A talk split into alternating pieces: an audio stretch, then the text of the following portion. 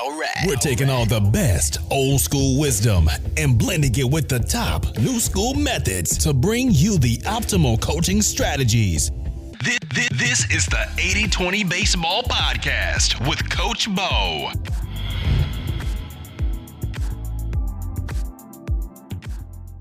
Welcome, all you great coaches. This is Coach Bo. We are here, the 80 20 Baseball Weekly Get Together coming out every Tuesday. This episode, we are going to discuss hitter priorities, bat speed, bat to ball skills, swing decisions. I'm going to tie this in with a professional coach's Twitter survey, questionnaire, poll that he put out the other day. We're going to talk about that. We're going to discuss how police traffic enforcement relates to our expectations, our rules, and the consequences that come with those, and the drive to have a more disciplined team. So, I'm going to talk about how those are interrelated and interconnected. And I'm sure after you hear it, you will all know exactly what I'm talking about when I connect those two completely different things in our life together. If you've been listening to this podcast and you can vouch for it, please leave a review. Please leave at least a rating at a minimum on your podcast platform because that does help get this message out to more coaches to make the baseball community better. And that's why we're here. That's why this podcast is here. This is why we do what we do is to make the baseball community a better place, not cross our fingers and hope it does, but really trying to make a difference in the baseball community, the youth baseball community specifically. My goal here is to be the compass. There will be errors along the way. We all will make coaching errors. When I was first starting out as a coach, there was a lot of things, and definitely as a teacher, I worked my first full time job was inner city LA kids, inner city LA County, I should say. It was North Long Beach. The campus literally bordered Compton. Most of my students were from Compton and Watts, few from North Long Beach, few from Paramount. And I'll tell you what, there was a lot of mistakes and there was a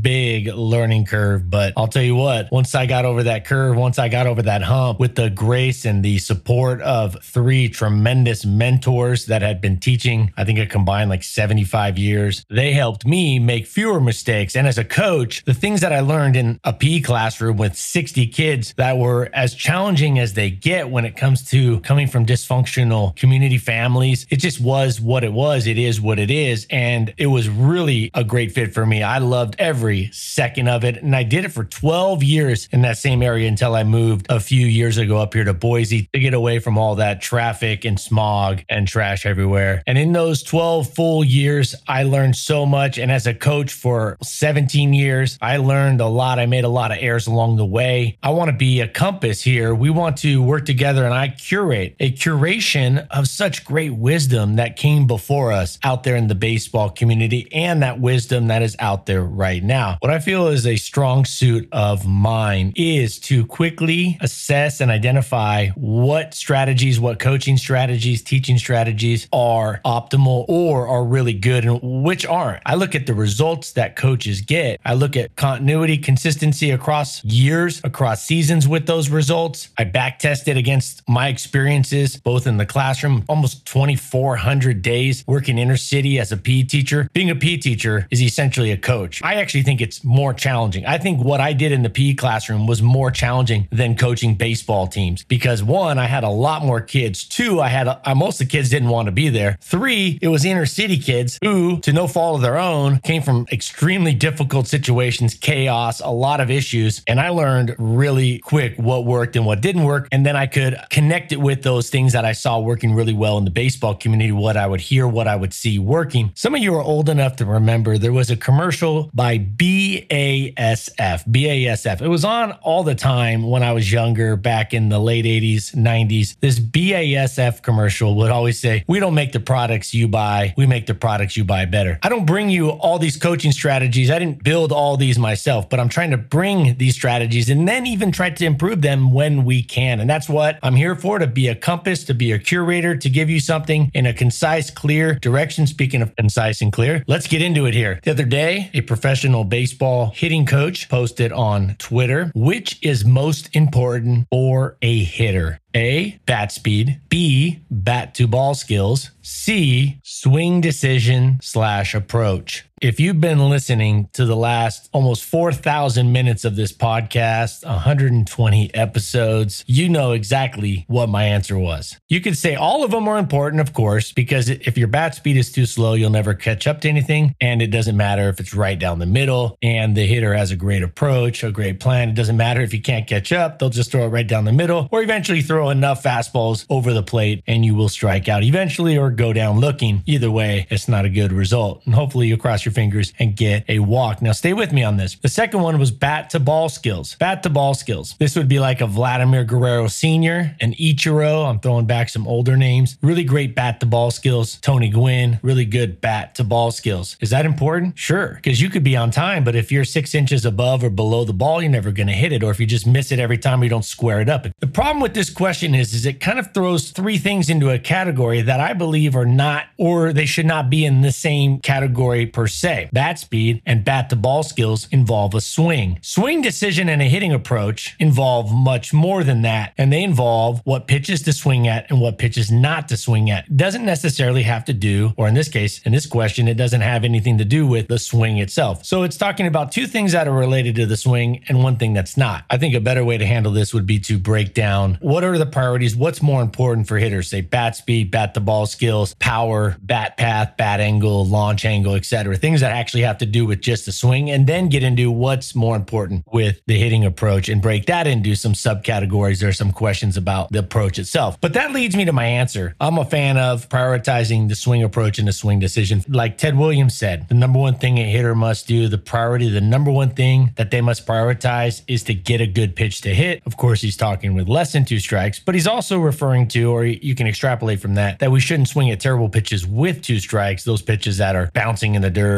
or up at our eyes. I have found, I have seen over and over and over again hitters not struggling to catch up to the average pitch at their level, or more often than not, they are able to catch up. Their bat speed is sufficient. Maybe it's not enough to produce home runs, but most players have enough bat speed that if they are to start their swing a little early, their rhythm speeds up just a little bit, they can and will catch up. At least at a minimum, they can drive the pitch the other way. Now, if they're facing uber elite velocity, that's a challenge for anybody. So that's maybe something a little bit different. They might get the pitch thrown by them from time to time with that 95th, 98th percentile velocity. But most hitters, even the worst hitters, can figure out a way to get their swing on time for your typical, definitely your slower velocity, your typical average velocity at their level, at their respective level. So I don't see that as a big issue. And bat to ball skills. I believe that most hitters, youth baseball hitters, bat the ball skills are probably in a place that's good enough to have success, to have some success as a hitter, insofar as their eyesight is good. And you may think, what am I talking about? Hitters that have bad eyesight or haven't been diagnosed need glasses or contacts, that surely can be a big time issue when it comes to bat to ball skills. Depth perception issues, blurry vision, vision issues is definitely something that I think actually all hitters should be checked for. All players should be assessed. Their vision should be assessed before the season or at least once a year just to make sure everything that we're coaching them to do and everything they're working hard on is for naught. And I'm serious. If they can't see the ball or there's something with their vision that's keeping them from clearly seeing the ball come in and pick it up and see the depth perception, then everything else is for naught. So as long as the vision is good, I think the approach, in other words, the pitches that they swing at, is the most important thing. And it's not because one or two of them can't coexist without the other, because you can look at it like this without any of these three, if you take any of these three answers out of the equation, then the hitter will not have success. So you can't say, well, it's kind of that like triangle where if you take out the bat speed and they can't catch up. So if they just have absolutely terrible bat speed and they just can't catch up to the average or slow fastball or definitely a faster, higher velocity fastball, well, then they'll never make contact. So it doesn't matter if they know what pitch is good or not or not good. It doesn't matter if they have good bat to ball skills. If they can't catch up, they're going to get mowed down pretty quick and pretty often. Then you could say, well, it doesn't matter how good their bat speed is or their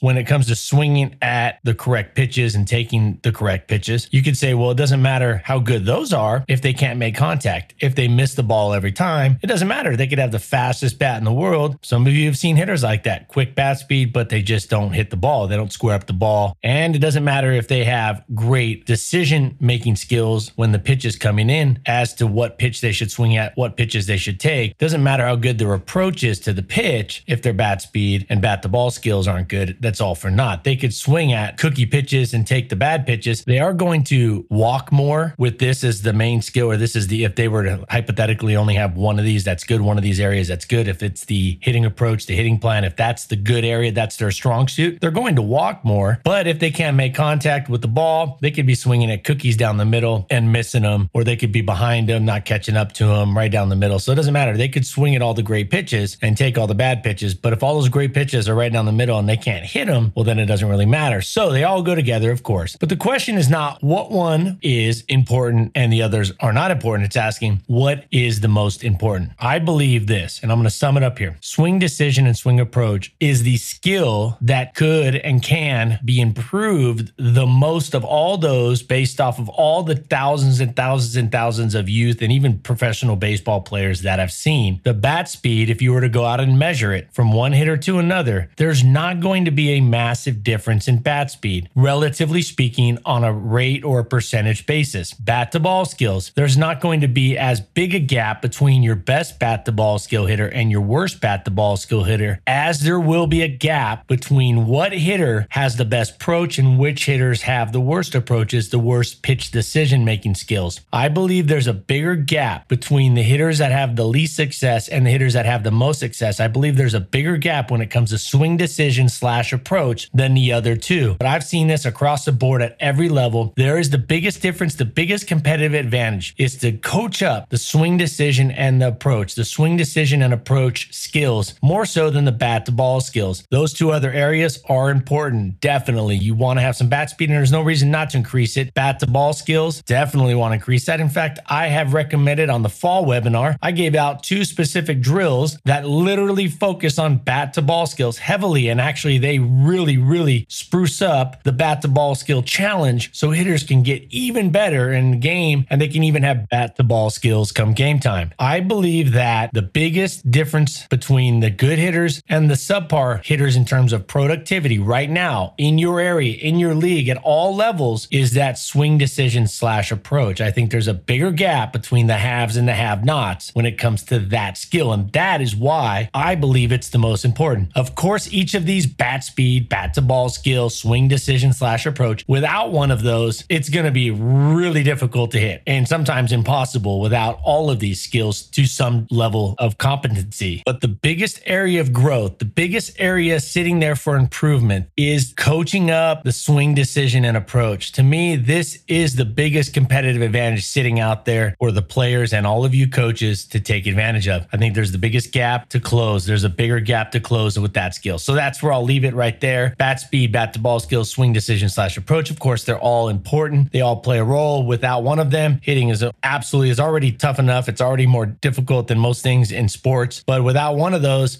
any of them, it's going to be a struggle. But to me, the biggest room for growth for almost all hitters, the biggest room for growth. That's a good way. I should probably said it that way from the get go. The biggest room for growth for your typical average, the bulk of your hitters is going to be swing decision slash approach in terms of improving that area. That will get you a bigger increase in production. I believe if you coach that area more than the others, or at least emphasize that a little more than the others, or a lot more than the others, there is the bigger room for growth in that area. All right. Now, part two of this week's episode. So the other day I was driving down a little bit of a thoroughfare here in Boise on the north end of Boise. Anybody that's been to Boise up on the north end, there's a road called Bogus Basin, Bogus Basin Road. And Bogus Basin actually goes to the local ski hill that is about 40 minutes north of downtown, 45 minutes north of downtown. A very popular stop. A lot of people work. They'll go up there in the evening and do night skiing. They'll go up there on the weekends. It's quite, that's maybe the only place there's traffic in Boise during ski season going up to Bo- Bogus Basin, the ski area. But nonetheless, I'm driving down Bogus Basin Road and I found myself driving the speed limit eh, a few miles an hour over. It's a 30 mile an hour zone.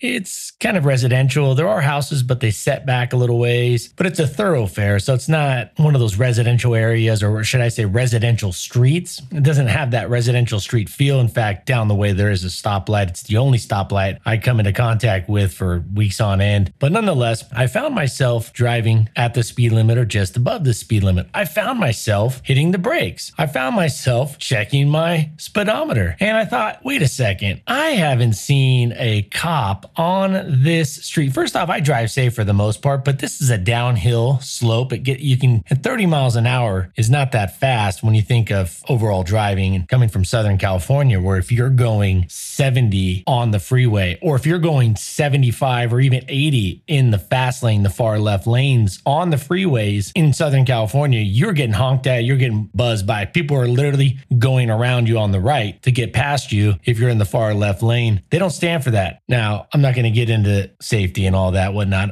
I had my driving years when I was young where I was definitely probably driving, not probably driving faster than I should have, but I don't drive very fast now. But nonetheless, going down this slope and going down this hill, it's easy to pick up speed. So 30 can easily become 37, 40. And I'm sure that's ticket land for those cops that are there. Well, speaking of cops, I realized I was going slow and I hadn't seen a cop anywhere in the vicinity on that street, up or down that road in a long time, like a year. And I found myself slowing down, thinking that cop, that motorcycle cop, was going to be there where they were a year ago, three consecutive days. They were there, twice a motorcycle cop, and one was an SUV in the same spot on that road, checking speeds, giving tickets like a year ago. And to this day, I go down that road almost every day. My daughter's school's down that way, and I find myself brake checking. I find myself slowing down and going the speed limit. Now, part of that is just because I'm driving safe, but also because I don't want to get a ticket. Now, stick with me here. There is a really, really, really key coaching message tied into this motorcycle cops and team rules. It is very important as the baseball season comes upon us. It is very important to set forth your expectations, your rules. If you want to have an organized, disciplined, highly effective, highly efficient team that's coachable, that gets along, it's important that you instill discipline and have high expectations, or they will run the team, not you. Remember, the rules that you put on paper and the rules that you talk about, those aren't the rules. The rules that you put on paper and the rules you tell the team are the rules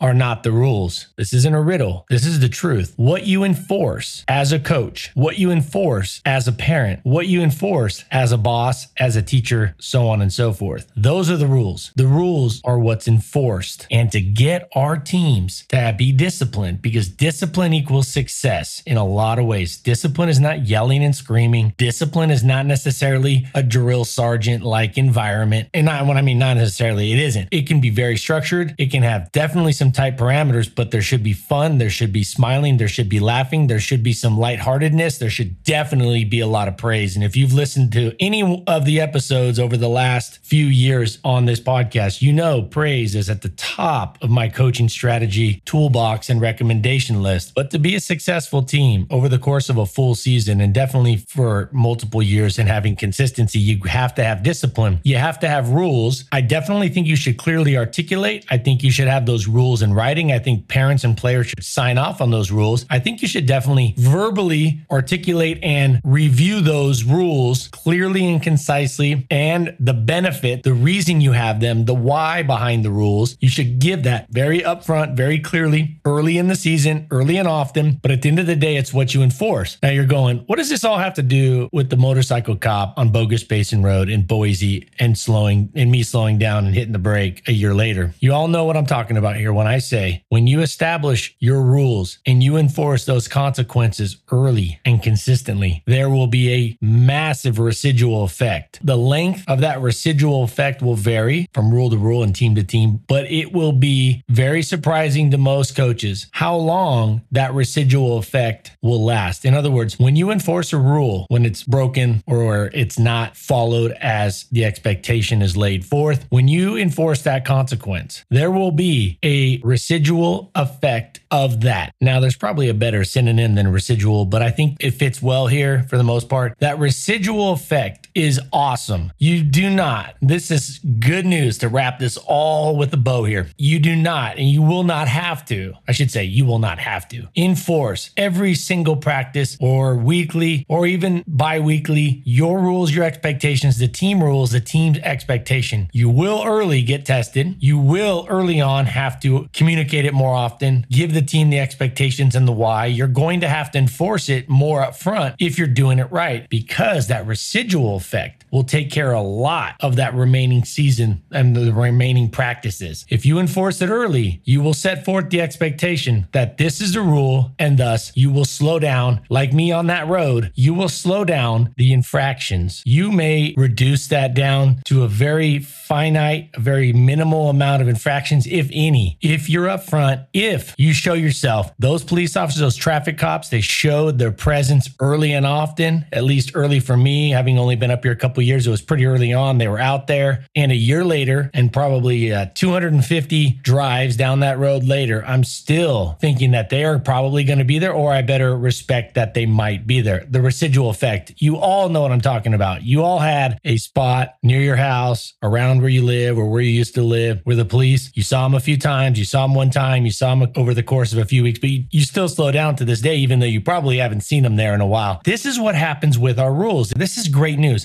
Some rules will get pushed a little more than others. Lack of hustle is a big one that gets pushed rather often. Disrespect towards a coach or another teammate, that typically it doesn't happen very often, especially if you pick your team right and condition them right in terms of molding them into the right people and, and getting a good positive culture full of praise and, and you nip that in the bud right away. What I'm sharing here is really good news. And if you haven't experienced this, trust me on this. This is really cool. Don't feel like it's going to be nonstop every practice. I got to lay the law down. I got to drop the hammer all the time. No, but you better do it consistently early. You better do it if you have to often early, definitely consistent early. You better bring it. You better be consistent early. And that residual effect will last a long time. It's really neat to know that it's it's not it's about establishing a culture. It's about establishing a better environment to play and practice in. You establish it. You don't have to say it's like a house. It put you know when they build a house, it's a 12 month, a 10 month, a 14 month process for example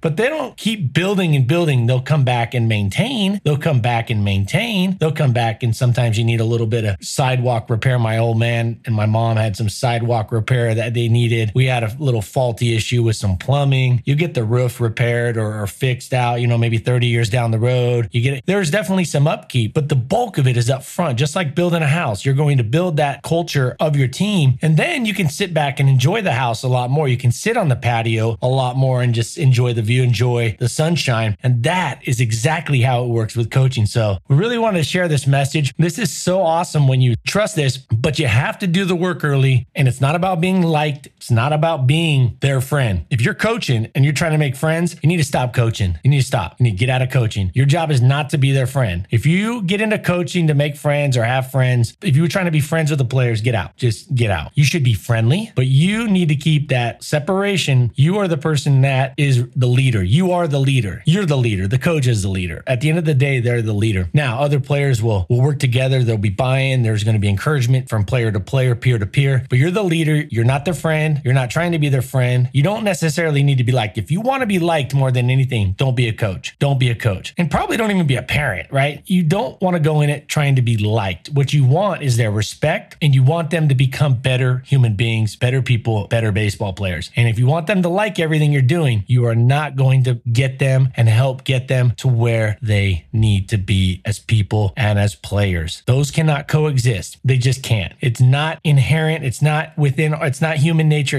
especially kids and teenagers. It's not in, in their nature on average overall to like discipline. They don't enjoy dis, they don't really like discipline. They're not begging for discipline. They need it. They know they want it deep down, but they're not going to like it all the time. Thus, they're not going to like you from time to time. And that's okay.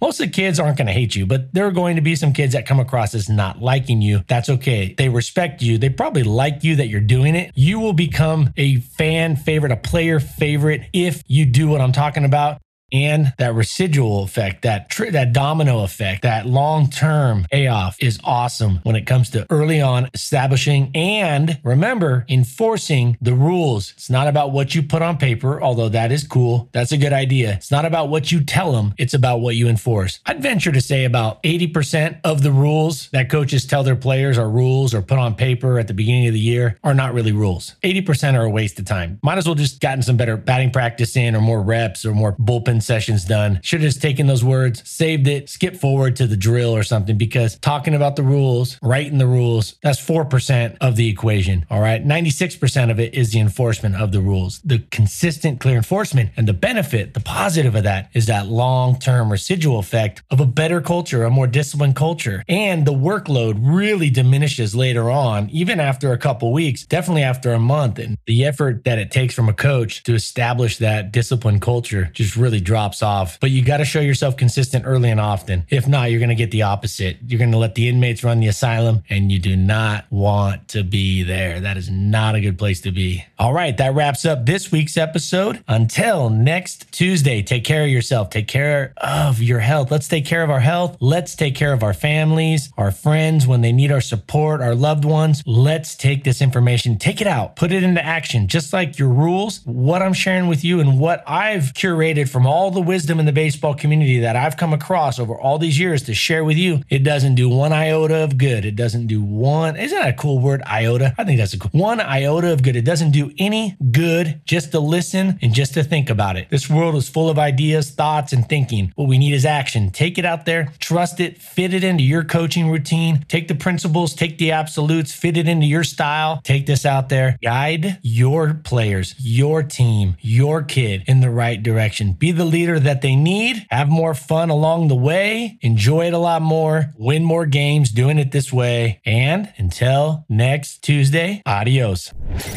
This has been the 80 20 Baseball Masterclass. Take it to the field.